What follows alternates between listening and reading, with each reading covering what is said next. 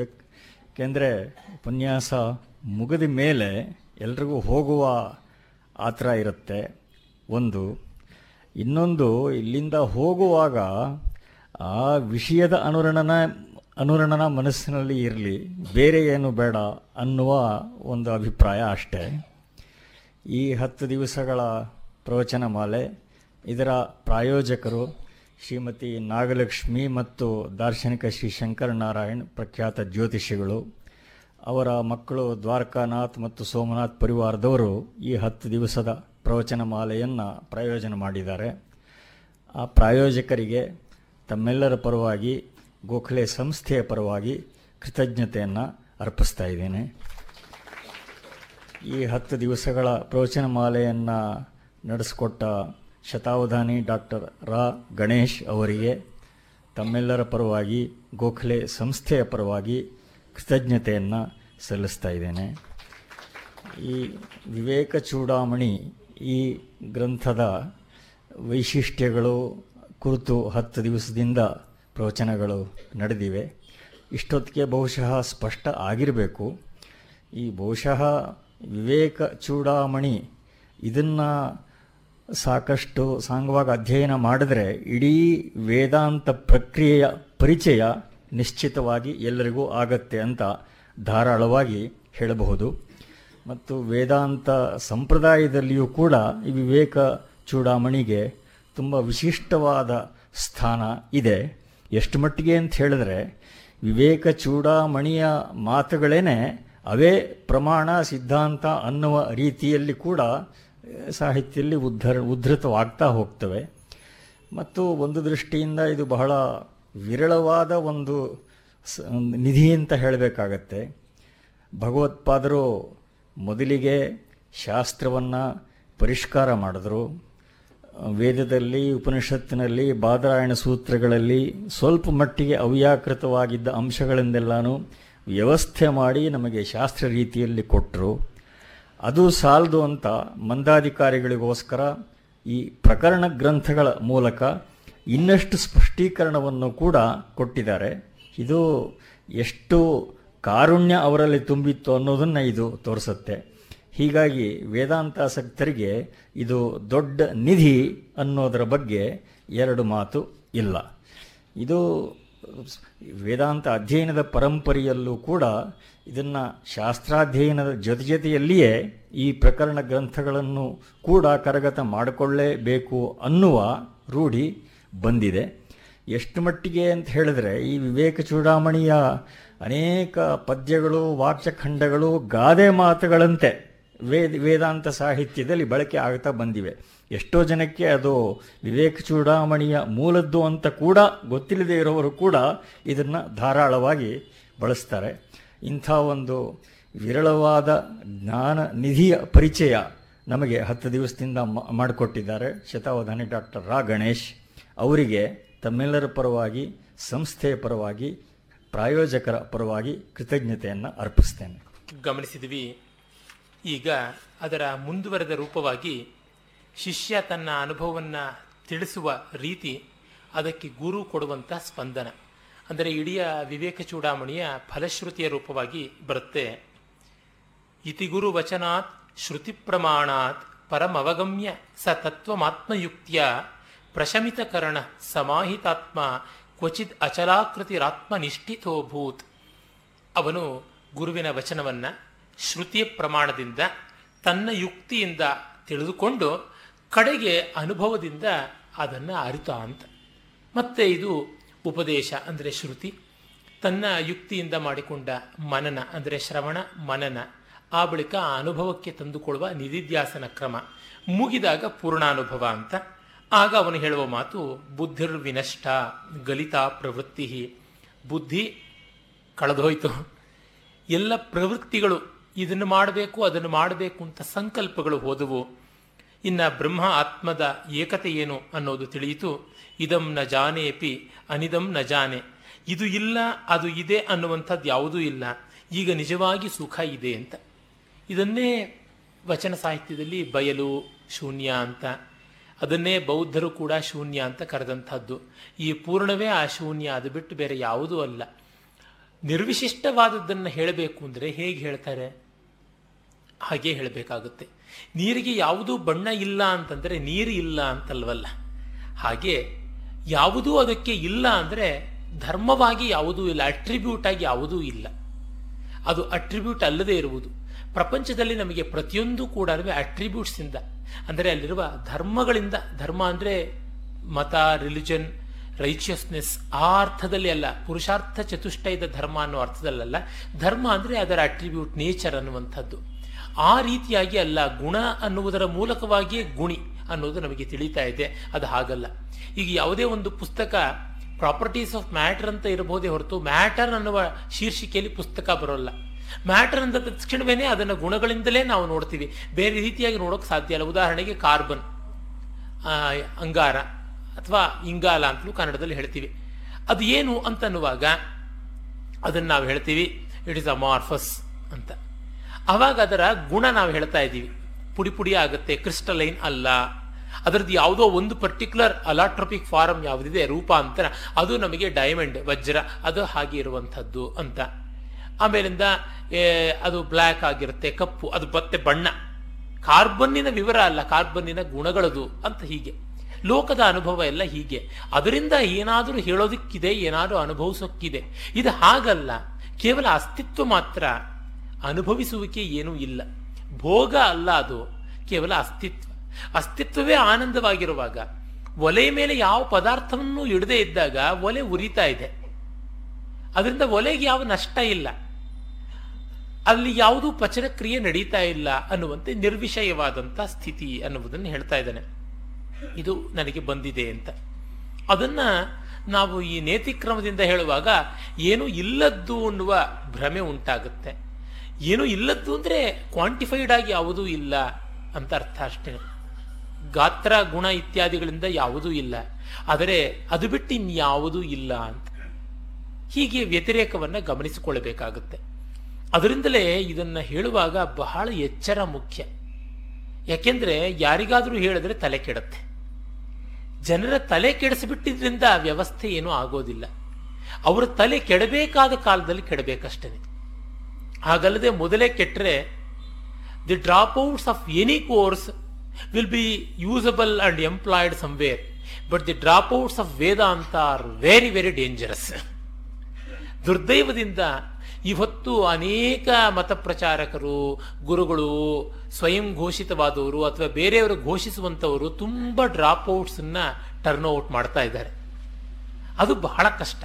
ಅದಕ್ಕಾಗಿಯೇ ಅಧಿಕಾರಿ ಭೇದ ಅನ್ನುವುದನ್ನು ಇಟ್ಟಿರುವಂಥದ್ದು. ಹೀಗಾಗಿ ಆ ಜ್ಞಾನಿ ಆದವನು ಅದನ್ನು ಲೋಕಸಂಗ್ರಹ ದೃಷ್ಟಿಯಿಂದ ಹೇಳ್ತಾನೆ. ಯಾಕೆಂದರೆ ಕವಿಗೆ ಆಗುವ ಅನುಭವ, ಜ್ಞಾನಿಗೆ ಆಗುವ ಅನುಭವ ಒಂದೇ ಜಾತಿಯದು, ಬೇರೆ ಇದೆ ಆದರೂ ಒಂದೇ ಜಾತಿಯದು. They are of different quantities but the quality is same ಹಾಗೆ ನೋಡಿದಾಗ ಕವಿ ತನ್ನ ಆನಂದಾನುಭವವನ್ನು ಹಾಗೆ ಹೇಳಿಬಿಡ್ತಾನೆ. ಹಾಗೆ ಹೇಳಿದ್ರೆ ಯಾರಿಗೂ ಅವನ ಆನಂದಾನುಭವ ಇಟ್ಕೋದೇ ಇಲ್ಲ. ಇಟ್ಕೋದು ಮಾತ್ರವಲ್ಲ, ಅವನು ಹುಚ್ಚ ಆಗ್ತಾನೆ ಅವನ ಆನಂದ ಭಾವವು ವ್ಯರ್ಥವಾಗುತ್ತೆ. ಇನ್ನೇನೂ ಅಲ್ಲ ಪ್ರಯೋಜನ. ಅವನು ಅದನ್ನ ವ್ಯವಸ್ಥಿತವಾದ ರೂಪದಲ್ಲಿ ಹೇಳ್ತಾನೆ, ಈಗ ವಾಲ್ಮೀಕಿ ಪಕ್ಷಿಯ ಸಾವನ್ನ ಕಂಡ ತತ್ಕ್ಷಣ ಅಲ್ಲಿ ಆನಂದವರ್ಧನ ಧ್ವನಿಯಾಲೋಕದಲ್ಲಿ ಶ್ಲೋಕ ಶ್ಲೋ, ಶೋಕ ಶ್ಲೋಕತ್ವಮಾತ್ಮನಃ ಆತ್ಮನಃ, ಶ್ಲೋಕ ಶ್ಲೋಕ, ಶೋಕ ಶ್ಲೋಕತ್ವಮಾಗತಃ ಅನ್ನುವ ಮಾತನ್ನ ಉದ್ಧರಣ ಮಾಡಿದಾಗ ಅಭಿನವಗುಪ್ತ ಹೇಳ್ತಾನೆ, ನತು ಮುನೇಹೇ ಶ್ಲೋಕಃ ಇತಿ ಮಂತವ್ಯಂ, ಮುನೇಹೇ ಶೋಕ ಇತಿ ಮಂತವ್ಯಂ. ಅದು ಋಷಿಯ ಶೋಕ ಅಲ್ಲ, ಶೋಕದಲ್ಲಿದ್ದವನು ಕವಿತೆ ಹೇಳೋಲ್ಲ. ಅದು ಆನಂದವೇ, ಅದು ಕರುಣ ರಸ ಶೋಕ ಭಾವ ಅಲ್ಲ ಅಂತ ಹೇಳ್ತಾನೆ. ಮತ್ತೆ ಅದು ಏನಾಗಿ ಬಂತು? ಅಯ್ಯೋ, ನಿನ್ನ ಮನೆ ಹಾಳಾಗೋಗ, ನಗದು ಬೀಳ, ಈ ಥರದ್ದೆಲ್ಲ ಬೈಗಳು ಪ್ರಾಕೃತವಾಗಿ ಬರಲಿಲ್ಲ. ಮಾನಿಷಾದ ಪ್ರತಿಷ್ಠಾಂತು ಮಗಮ ಶಾಶ್ವತಿ ಸಮಾಹ ಅಂತ ಛಂದೋಬದ್ಧವಾಗಿ ಬಂತು. ಪಾದಬದ್ಧೋ ಪಾದಬದ್ಧೋಕ್ಷರ ಸಮಃ ತಂತ್ರೀಲಯ ಸಮನ್ವಿತ ಪಾಠ್ಯೇ ಗೆಯೇ ಚ ಮಧುರಂ ಅಂತೆಲ್ಲ ಮುಂದೆ ಬರುತ್ತಲ್ಲ ರಾಮಾಯಣದ ಬಗ್ಗೆ. ಆ ಶ್ಲೋಕದ ಬಗ್ಗೆನೇ ವಾಲ್ಮೀಕಿ ಹೇಳಿಕೊಳ್ಳುವಂತ ಮಾತುಗಳು ಅಲ್ಲಿ ಬರುತ್ತಲ್ಲ. ಈ ರೀತಿ ಬರಬೇಕು. ಹಾಗಾಗಿ ಎಂಥ ಜ್ಞಾನಿಯ ಉಪದೇಶವಾಗಲಿ, ಇನ್ನೊಬ್ಬನಿಗೆ ಕೇಳುತ್ತೆ ಅಂತನ್ನುವಾಗ ಅದು ಅದೇ ಭಾಷೆಯ ರೂಪ ತಗೊಳ್ತು ಅಂದ್ರೆ ಒಂದು ಅಟ್ರಿಬ್ಯೂಟ್ ಬಂತು ಅಂತ ಅರ್ಥ. ಭಾಷೆಯ ಉಪಾಧಿಯನ್ನು ಒಪ್ಪಿದವನು, ವ್ಯಾಕರಣದ ಉಪಾಧಿ ಬಿಟ್ರೆ ಹೇಗೆ? ವ್ಯಾಕರಣದ ಉಪಾಧಿಯನ್ನು ಬಿಟ್ಟವನು ಛಂದಸ್ಸಿನ ಉಪಾಧಿಯನ್ನು ಬಿಟ್ಟರೆ ಹೇಗೆ? ಛಂದಸ್ಸಿನ ಉಪಾಧಿಯನ್ನು ಒಪ್ಪಿದವನು ಅಲಂಕಾರದ ಉಪಾಧಿಯನ್ನು ಬಿಟ್ಟರೆ ಹೇಗೆ? ಎಲ್ಲವೂ ಬಂದು ಸೇರಿಕೊಳ್ಬೇಕು ಇಂಥ ಪ್ರಜ್ಞೆ ಶಂಕರರಂಥ ಜ್ಞಾನಿಗಳಿಗೆ ಇತ್ತು. ಹಾಗಿದ್ದರಿಂದಲೇ ಅವರು ತಮ್ಮ ಅನುಭವವನ್ನ ತಮ್ಮ ಸಮಕಾಲೀನ ಜನರು ಒಪ್ಪುವಂಥ ರೀತಿಯಲ್ಲಿ, ಸ್ವೀಕರಿಸಬಹುದಾದ ರೀತಿಯಲ್ಲಿ ಎಲ್ಲ ಸ್ತರಗಳ ಜನಗಳಿಗೆ ಅದು ಅವರವರ ಹಂತಕ್ಕೆ ಒಂದೊಂದು ಬೆಳಕಾಗಿರುವಂತೆ ಮಾಡೋದಾಯ್ತು. ಈಗ ನೋಡಿ ನಮ್ಮ ರಾಮಾಯಣ ಮಹಾಭಾರತಾದಿಗಳು ಎಲ್ಲ ಜನಕ್ಕೂ ಇಷ್ಟವಾಗುತ್ತೆ. ಅಟ್ಲೀಸ್ಟ್ ಇಷ್ಟವಾಗ್ತಾ ಇತ್ತು ಅಂತ ನಾನು ಒಪ್ಕೋಬೇಕು. ಬೇರೆ ಬೇರೆ ಕಾರಣಕ್ಕೆ ಆ ತರಹ ಇರಬೇಕು. ನಾಟ್ಯಂ ಭಿನ್ನ ರುಚೇರ್ ಜನಸ್ಯ ಬಹುಧಾಪ್ಯೇಕಂ ಸಮಾರಾಧನಂ ಅಂತಂದಿತ್ತು ಒಂದು ಮದುವೆ ಮನೆ ಊಟ ಅಂದ್ರೆ ಎಲ್ರಿಗೂ ಇಷ್ಟ ಆಗಬೇಕು. ಒಂದು ಹೆಚ್ಚು ತಿನ್ಬಹುದು ಒಂದು ಕಡಿಮೆ ತಿನ್ಬಹುದು ಒಂದಿಷ್ಟು ಚೆಲ್ಲಬಹುದು. ಆದರೂ ಆ ರೀತಿಯಾಗಿ ಇರಬೇಕಾಗತ್ತೆ ಅಂದರೆ ಜ್ಞಾನಿ ಆದವನಿಗೆ ಲೋಕ ಸಂಗ್ರಹ ಅನ್ನೋದು ಉಪದೇಶಕ್ಕೆ ಹೊರಟಾಗ ಅನಿವಾರ್ಯ. ಉಪದೇಶ ಇಲ್ಲದೆ ಇದ್ರೆ ತಾನೂ ಇರಬಹುದು ತನ್ನ ಬ್ರಹ್ಮವೂ ಇರಬಹುದು ಯಾರು ನೋಬಡಿ ಬಾದರ್ಸ್ಯಂ. ಈ ದೃಷ್ಟಿಯಿಂದ ಕಂಡಾಗ ಅಧಿಕಾರಿ ಭೇದದ ಅನುಸಾರವಾಗಿ ಅವನು ಮಾಡಿಕೊಳ್ತಾನೆ. ಅದಕ್ಕಾಗಿಯೇ ಆ ನಿರ್ವಿಶೇಷಾನುಭವ ಏನೂ ಅಲ್ಲ ಅಂತಂದರೂ ಕೂಡ ಅದಕ್ಕೆ ಬೇರೆ ಬೇರೆ ಹಂತಗಳನ್ನು ಕಟ್ಟಿಕೊಡಲೇಬೇಕಾಗುತ್ತೆ. ಜನರನ್ನ ಕಂಗಾಲಾಗಿ ಮಾಡಿಬಿಡೋದ್ರೊಳಗೆ ಅತಿಶಯ ಶಕ್ತಿ ಇಲ್ಲ. To make a person fool what else is needed ನಮ್ಮದೊಂದಿಷ್ಟು ನಾಲ್ಕು ದೊಡ್ಡ ಪ್ರಶ್ನೆಗಳನ್ನು ಹಾಕಿಬಿಟ್ರೆ ಆಯಿತು. ಅದಲ್ಲ, ತಿಳಿಯಾದ ನೀರನ್ನ ಕಲಕೋದು ಒಂದು ನಿಮಿಷ. ಮತ್ತೆ ನೀರನ್ನ ತಿಳಿ ಮಾಡೋದು, ಅದಕ್ಕೊಂದು ವ್ಯವಸ್ಥೆ ಇದೆಯಲ್ಲ, ಅದನ್ನು ಕೊಡಬೇಕು. ವಿಗ್ರಹ ಭಂಜಕನಾಗುವವನಿಗೆ ವಿಗ್ರಹವನ್ನು ಕೊಡಲೂ ಒಂದು ಶಕ್ತಿ ಇದ್ದಾಗ ಮಾತ್ರ ಸಾಧ್ಯ. ಇಲ್ಲದೆ ಇದ್ರೆ ಇಲ್ಲ. ಆದ್ದರಿಂದ ಜ್ಞಾನಿ ಆದವರಿಗೆ ತುಂಬ ಕಾರುಣ್ಯ ಇರುತ್ತೆ ಅಂತ. ನಾನು ಅನೇಕ ಬಾರಿ ಇದೇ ವೇದಿಕೆಯಲ್ಲಿ ಹೇಳಿದ್ದೀನಿ, ಶಂಕರರು ಮತ್ತೆ ಕಾರುಣ್ಯವನ್ ಕಾರುಣ್ಯವಂತ ಆದಂಥ ಗುರು ಅನ್ನೋದನ್ನು ರೆಫರ್ ಮಾಡ್ತಾರೆ ಅಂದರೆ ಈ ಕಾರಣಕ್ಕೆ. ಅಷ್ಟು ಸೂಕ್ಷ್ಮವಾದದ್ದು ಸೊಫಿಸ್ಟಿಕೇಟೆಡ್ ಆದದ್ದನ್ನ ತುಂಬ ಡೈಲ್ಯೂಟ್ ಮಾಡ್ತಿದ್ದೀನಲ್ಲ ಅಂತ ಅನ್ನುವ ಸಂಕಟ ಇದ್ದರೂ ಇಲ್ಲ, ಅದು ಇವರ ಹಿತಕ್ಕೋಸ್ಕರ ಅಂತ ಮಾಡಬೇಕಾಗುತ್ತೆ. ಆ ಮರ್ಯಾದೆಯನ್ನು ಅವನು ಅನುಸರಿಸಲೇಬೇಕು. ಇಲ್ಲದೇ ಇದ್ದರೆ ಅವನಿಂದ ನಮಗೇನು ಪ್ರಯೋಜನ ಇಲ್ಲ. We need not respect him ಇದ್ರೆ ಇರುತ್ತೆ. ಈಗ ಬ್ಯಾಂಕಲ್ಲಿ ಒಂದು ಕೋಟಿ ರೂಪಾಯಿ ಇಟ್ಕೊಂಡು ಅವನು ಎಂಜಲ್ ಕೈನಲ್ಲಿ ಕಾಗೆ ಓಡಿಸದೇ ಇದ್ರೆ ನಾನು ಅವನಿಗೆ ಯಾಕೆ ಗೌರವ ಕೊಡಬೇಕು? ಇಟ್ಕೊಂಡಿದ್ರೆ ಏನು ಅಂತಂದ್ರೆ ತಪ್ಪಿಲ್ಲ. ಹಾಗೆ ಒಬ್ಬ ಬ್ರಹ್ಮಜ್ಞಾನಿ ಆಗಿರ್ಬೋದಂತ ಏನು ನಾ ಅವನ ಜ್ಞಾನ, ಅವನ ಆನಂದ ನನಗೆ ಬಂತ ಅಂತ. I am very very pragmatic in this ಅವನು ಇನ್ನೊಬ್ಬರ ಜೊತೆ ಇಂಟ್ರ್ಯಾಕ್ಟ್ ಮಾಡಿದ ತಕ್ಷಣವೇನೆ ಬಂತು. ಎಲ್ಲ ಉಪಾಧಿಗಳು ಬಂತು. ಆ ಉಪಾಧಿಯ ಮರ್ಯಾದೆಯಲ್ಲಿಯೇ ಎಲ್ಲವನ್ನು ಮಾಡಬೇಕು. ನೋಡಿ, ಒಮ್ಮೆ ನಾವು ಒಂದು ಗಿಡವನ್ನು ಪಾಟಲ್ಲಿ ನೆಟ್ವಿ ಅಂದ ತಕ್ಷಣವೇನೆ ಅದರದೆಲ್ಲ ವ್ಯವಸ್ಥೆ ಬಂತು. ನೆಲದಲ್ಲಿದ್ದಾಗ ಆ ಗಿಡಕ್ಕೆ ಬೇರೆ ಎಲ್ಲಿಗೂ ಹೋಗುವಂತ ಶಕ್ತಿ ಇತ್ತು. ಒಂದೆರಡು ದಿವಸ ನೀರು ಹಾಕದೇ ಇದ್ರೂ ಪರವಾಗಿಲ್ಲ, ಇನ್ನೊಂದು ಕಡೆಯಿಂದ ಅದು ಎಳ್ಕೊಳ್ಳುತ್ತೆ. ಈಗ ಹಾಗಲ್ಲವಲ್ಲ ಹಾಗಾಗಿ ಇನ್ನೊಂದು ವಸ್ತುವಿನ ಜೊತೆಗೆ ತಾನು ಇಂಟ್ರಾಕ್ಟ್ ಮಾಡ್ತಿದ್ದೀನಿ ಅನ್ನೋದನ್ನು ಔಪಾಧಿಕವಾಗಿ ಆದರೂ if you assumes also then he is in the world of maya though he knows it he is in the world of maya ಅವನದು ತಿಳಿದಿದ್ರೂ ಮಾಯಾ ಪ್ರಪಂಚದಲ್ಲಿರೋದ್ರಿಂದ ಅದಕ್ಕೆ ತಕ್ಕಂತೇನೆ ನಾಟಕ ಆಡಬೇಕಾಗುತ್ತೆ. ಅದನ್ನು ಬಿಟ್ಟು ಬೇರೆ ತರಹ ಮಾಡೋದಕ್ಕೆ ಹೊರಟಾಗ ಅವನು ಸಕ್ಸಸ್ಫುಲ್ ಆಗಿರ್ಬೋದು. ಆ ಅವನು ಕೈಗೊಂಡಿದ್ದಾನಲ್ಲ ಮಾಯಾ ಪ್ರಪಂಚದಲ್ಲಿ ಅದು ಸಕ್ಸಸ್ ಆಗೋದಿಲ್ಲ. ಅದರಿಂದಲೇ ಕೃಷ್ಣ ಬಹಳ ಚೆನ್ನಾಗಿ ಹೇಳಿರುವಂಥ ಮಾತು. ನ ಬುದ್ಧಿಭೇದಂ ಜನೆಯೇದ ಜ್ಞಾನಾಂ ಕರ್ಮಸಂಗಿನಾಂ ಅನ್ನುವ ಮಾತು. ಬುದ್ಧಿಭೇದವನ್ನು ಉಂಟು ಮಾಡಬಾರದು. ಕನ್ಫ್ಯೂಷನ್ ಅದಕ್ಕಾಗಿ ಇದನ್ನು ತುಂಬ ಏಕಾಂತವಾಗಿ ಹೇಳ್ತಾ ಇದ್ದಿದ್ದು ಉಪನಿಷತ್ತು ಅನ್ನುವ ಅರ್ಥ ಹಾಗೇನೆ. ಒನ್ ಟು ಒನ್ ಇಂಟರಾಕ್ಷನ್ನಲ್ಲಿ ಗುರುವಿನ ಕಣ್ಣೆದುರಿಗೆ ಆ ಶಿಷ್ಯ ಇದ್ದಾಗ ಆಗಬೇಕಾಗುತ್ತೆ. ನಾನು ಗುರುವೂ ಅಲ್ಲ, ನೀನು ಶಿಷ್ಯನೂ ಅಲ್ಲ ಅಂದರೆ ನಚಿಕೇತನಂತ ಶಿಷ್ಯ ಇರಬೇಕು. ಒಮ್ಮೆ ಹೇಳಿದ ತಕ್ಷಣ ತಿಳ್ಕೊಳ್ಳಬಲ್ಲವನಾಗಿರಬೇಕು. ಸಾಧ್ಯ ಶಿಷ್ಯರು, ಅಸಾಧ್ಯ ಶಿಷ್ಯರು, ದುಸ್ಸಾಧ್ಯ ಶಿಷ್ಯರು ಇದ್ದಾಗ ಏನು ಮಾಡುವುದು? ಈ ಎಲ್ಲ ಸಮಸ್ಯೆ ಇರುವುದರಿಂದ ವೇದಾಂತಕ್ಕೂ ಒಂದು ಮೆಥಡಾಲಜಿ ಮಾಡುವುದು ಅನಿವಾರ್ಯವಾಗುತ್ತೆ. All methodologies are equally futile ಅಂದರೆ ಆ ಫ್ಯೂಟಿಲಿಟಿಯನ್ನೇ ಮೆಥಾಡ ಮೆಥಾಡಿಕಲ್ ಆಗಿ ತಿಳ್ಕೊಳ್ಳೋದ್ರಿಂದ ಒಂದು ಪ್ರಯೋಜನ ಉಂಟಾಗುತ್ತೆ. ಈಗ ಒಂದು ಪ್ರಯೋಗ ಮಾಡುವಾಗ ಒಂದಷ್ಟು ಪ್ರಾಣಿಗಳನ್ನು ಕೊಲ್ಲಬೇಕಾಗತ್ತೆ. ಉದಾಹರಣೆಗೆ ಕ್ಯಾನ್ಸರ್ನ ಔಷಧಿ ಕಂಡಿಡ್ತೀವಿ ಕಂಡಿಡ್ತೀವಿ ಎನ್ನುವಾಗ ಕ್ಯಾನ್ಸರ್ನ ಒಂದು ನೂರು ಪೇಷೆಂಟ್ಗಳನ್ನಾದರೂ ಕೊಲ್ಲಬೇಕಾಗುತ್ತೆ. ಅವರು ಕ್ಯಾನ್ಸರಿಂದಲೇ ಸಾಯ್ತಾ ಇದ್ರು, ಈಗ ನನ್ನ ಟ್ರೀಟ್ಮೆಂಟಿಂದ ಸತ್ರು, ಅಷ್ಟೇ ವ್ಯತ್ಯಾಸ. ಆದರೆ ಇನ್ ದಟ್ ಪ್ರೋಸೆಸ್ ಮುಂದೆ ಲಕ್ಷಾಂತರ ಜನ ಕ್ಯಾನ್ಸರ್ನವರಿಗೆ ಒಂದು ವ್ಯಾಕ್ಸಿನ್ನು ಮತ್ತೊಂದು ಕಂಡುಹಿಡಿಯುವಂತೆ ಆಯಿತು ಅನ್ನುವ ದೃಷ್ಟಿ. ಹೀಗೆ ನೋಡಿದಾಗ ಆ ಶಿಷ್ಯ ತಾನು ಆ ನಿರ್ವಿಶೇಷವಾದ ಆನಂದವನ್ನು ಕ್ವಾಂಟಿಫೈ ಮಾಡಿ ಹೇಳ್ಕೊಳ್ತಾ ಇರೋದು ಈ ಕಾರಣಕ್ಕಾಗಿ. ಮತ್ತೆ ಕಾವ್ಯದ್ದೇ ಉದಾಹರಣೆ ನಾನು ತಗೊಳ್ತೀನಿ. ಯಾಕೆ ಅಂದರೆ ಅದಕ್ಕಿಂತ ವೇದಾಂತಕ್ಕೆ ಹತ್ತಿರ ಬರುವಂಥ ಯಾವುದೂ ಇಲ್ಲ. ದುರ್ದೈವ ನಮ್ಮಲ್ಲಿ ಮತ ಪ್ರಚಾರಕರಿಗೆ ತತ್ವ ಪ್ರಚಾರಕರಿಗೆ ಕಾವ್ಯ ದ್ವೇಷ ಆಕಂಠ ಕೂತುಬಿಟ್ಟಿದೆ. ಅದಕ್ಕೆ ಪೀಠಾಧಿಪತಿಗಳು ಹೊರತಲ್ಲ. ಅಲಂಕಾರ ಶಾಸ್ತ್ರ ಅಂದ್ರೆ ಚಂದ್ರಶೇಖರ ಭಾರತಿ ಸ್ವಾಮಿಗಳಂಥವರು ಗೇಲಿ ಮಾಡಿದ್ದಾರೆ. ಈ ಮಡಿತನ ಒಂದು ಉಂಟಲ್ಲ. ಅಲಂಕಾರ ಶಾಸ್ತ್ರ ಅಂದರೆ ಶೃಂಗಾರ ಬಂದುಬಿಡುತ್ತೆ ಅಂತ. ಶೃಂಗಾರ ಬಂತು ಅಂದ್ರೆ ಇವರ ಕಾಷಾಯ ಕೊಚ್ಕೊಂಡು ಹೊರಟೋಗ್ಬಿಡುತ್ತೆ ಅಂತ ಹೇಳ್ಬಿಟ್ಟಿದ್ವಿ ಈ ಥರದ್ದೆಲ್ಲನೂ ಮಧುಸೂದನ ಸರಸ್ವತಿಗಳು ಅದ್ವೈತ ಪರಂಪರೆಯಲ್ಲೇ ಬಂದಂಥವರು. ಅವರು ನಾಟಕಾದಿಗಳನ್ನೆಲ್ಲ ಬರೆದಿದ್ದಾರೆ. ಕೃಷ್ಣನ ಶೃಂಗಾರವನ್ನು ಕುರಿತೇನೆ ವಿಸ್ತಾರವಾಗಿ ಅವರ ಭಗವದ್ಭಕ್ತಿ ರಸಾಯನದಲ್ಲಿ ವಿವೇಚನೆ ಮಾಡಿದ್ದಾರೆ. ಶಂಕರಾಚಾರ್ಯರ ಸೌಂದರ್ಯ ಲಹರಿಯಲ್ಲಿ ಶೃಂಗಾರದ ಪಾಲೆಷ್ಟು, ಶಾಂತದ ಪಾಲೆಷ್ಟು ತೂಕ ಮಾಡಿದ್ರೆ ಗೊತ್ತಾಗುತ್ತೆ. ಹಾಗೆ ವಿದ್ಯಾರಣ್ಯರು, ಅವರು ತಮ್ಮ ಸಾಯಣಾಚಾರ್ಯರು, ಅಷ್ಟೇ ಯಾಕೆ ಅಪ್ಪೈ ದೀಕ್ಷಿತರು, ನೋಡಿದ್ರೆ ಗೊತ್ತಾಗುತ್ತೆ. ಅವರ ಸ್ತೋತ್ರ ಕಾವ್ಯಗಳಲ್ಲೆಲ್ಲ ಯಾವ ಮಟ್ಟಕ್ಕೆ ಶೃಂಗಾರ ಬಂದಿದೆ ಅಂತಂದ್ರೆ, ಇನ್ನು ಹಿಂದಕ್ಕೆ ಹೋಗೋಣ. ವ್ಯಾಸರಿಗಿಂತ ದೊಡ್ಡ ವೇದಾಂತಿಗಳೇ. ಅವರು ಮಹಾಭಾರತದಲ್ಲಿ ಎಷ್ಟೆಲ್ಲ ರಸಗಳ ಮೇಲಾಟ ಇಲ್ಲ.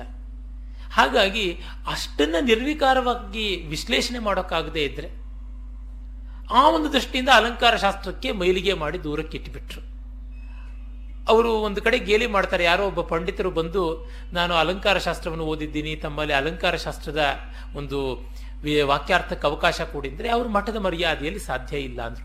ಕಾರಣ ಈ ಪಂಡಿತರುಗಳು ಸ್ವಲ್ಪ ಚಾಪಲ್ಯ ಇರುವಂತವರೇನೆ ಒಂದು ಮರ್ಯಾದೆಯಾಗಿರುವ ಒಂದು ಉದಾಹರಣೆಯಿಂದ ಸಂದರ್ಭ ನಿರ್ವಾಹ ಮಾಡಬಹುದಾಗಿದೆ. ಇವರು ಬೇಕು ಅಂತಲೇ ಅವರು ತೋಚೋದೇನೆ ಬಿಲೋದಿ ಬೆಲ್ಟ್ ಉದಾಹರಣೆಗಳೇ.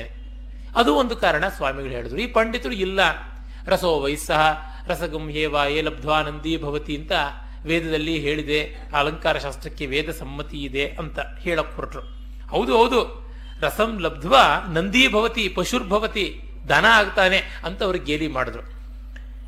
ಆ ಗೇಲಿ ಆ ಸಂದರ್ಭಕ್ಕೆ ಸಮುಚಿತವಾಗಿದ್ದರೂ ಕೂಡ ಅದು ಅವರಲ್ಲಿ ಪರ್ಮನೆಂಟ್ ಆಗಿದ್ದರೆ ಅದು ಚಂದ್ರಶೇಖರ ಭಾರತಿಗಳಲ್ಲೂ ಕ್ಷಮ್ಯವಲ್ಲ. ಯಾಕೆಂದರೆ ಅದು ಒಂದು ಶಾಸ್ತ್ರವಾಗಿ ಮಾತ್ರವಲ್ಲ, ವೇದಾಂತದ ಇವರು ಮೂರತ್ತು ತರ್ಕ ವ್ಯಾಕರಣ ಇಟ್ಟುಕೊಂಡು ತೀಡ್ತಾನೆ ಇರ್ತಾರೆ. ಅವಕ್ಕಿಂತ ಉತ್ತಮವಾದ ಶಾಸ್ತ್ರ, ಅಲಂಕಾರ ಶಾಸ್ತ್ರ. ಕಾರಣ ಅನುಭವ ಶಾಸ್ತ್ರ. ತರ್ಕ ವ್ಯಾಕರಣಗಳು ಅನುಭವದ ಶಾಸ್ತ್ರ. They are prescriptive sciences they are not experiential sciences only Vedanta and alankara shastra are experiential sciences ಅನುಭವಿಕವಾದ ಶಾಸ್ತ್ರಗಳು. ಆದರೆ ಇವರಿಗೆ ಅದರ ಬೆಲೆ ಗೊತ್ತಿಲ್ಲ ಮಂಗನಿಗೇನು ಗೊತ್ತು, ಮಾಣಿಕ್ಯದ ಬೆಲೆ ಅಂತ ನಮ್ಮ ತುಂಬ ತುಂಬ ವಿದ್ವಾಂಸರುಗಳಿಗೆ ಈ ತಿಳಿವು ಗೊತ್ತಿಲ್ಲವಾದದ್ದು ಒಂದು ದುರಂತ.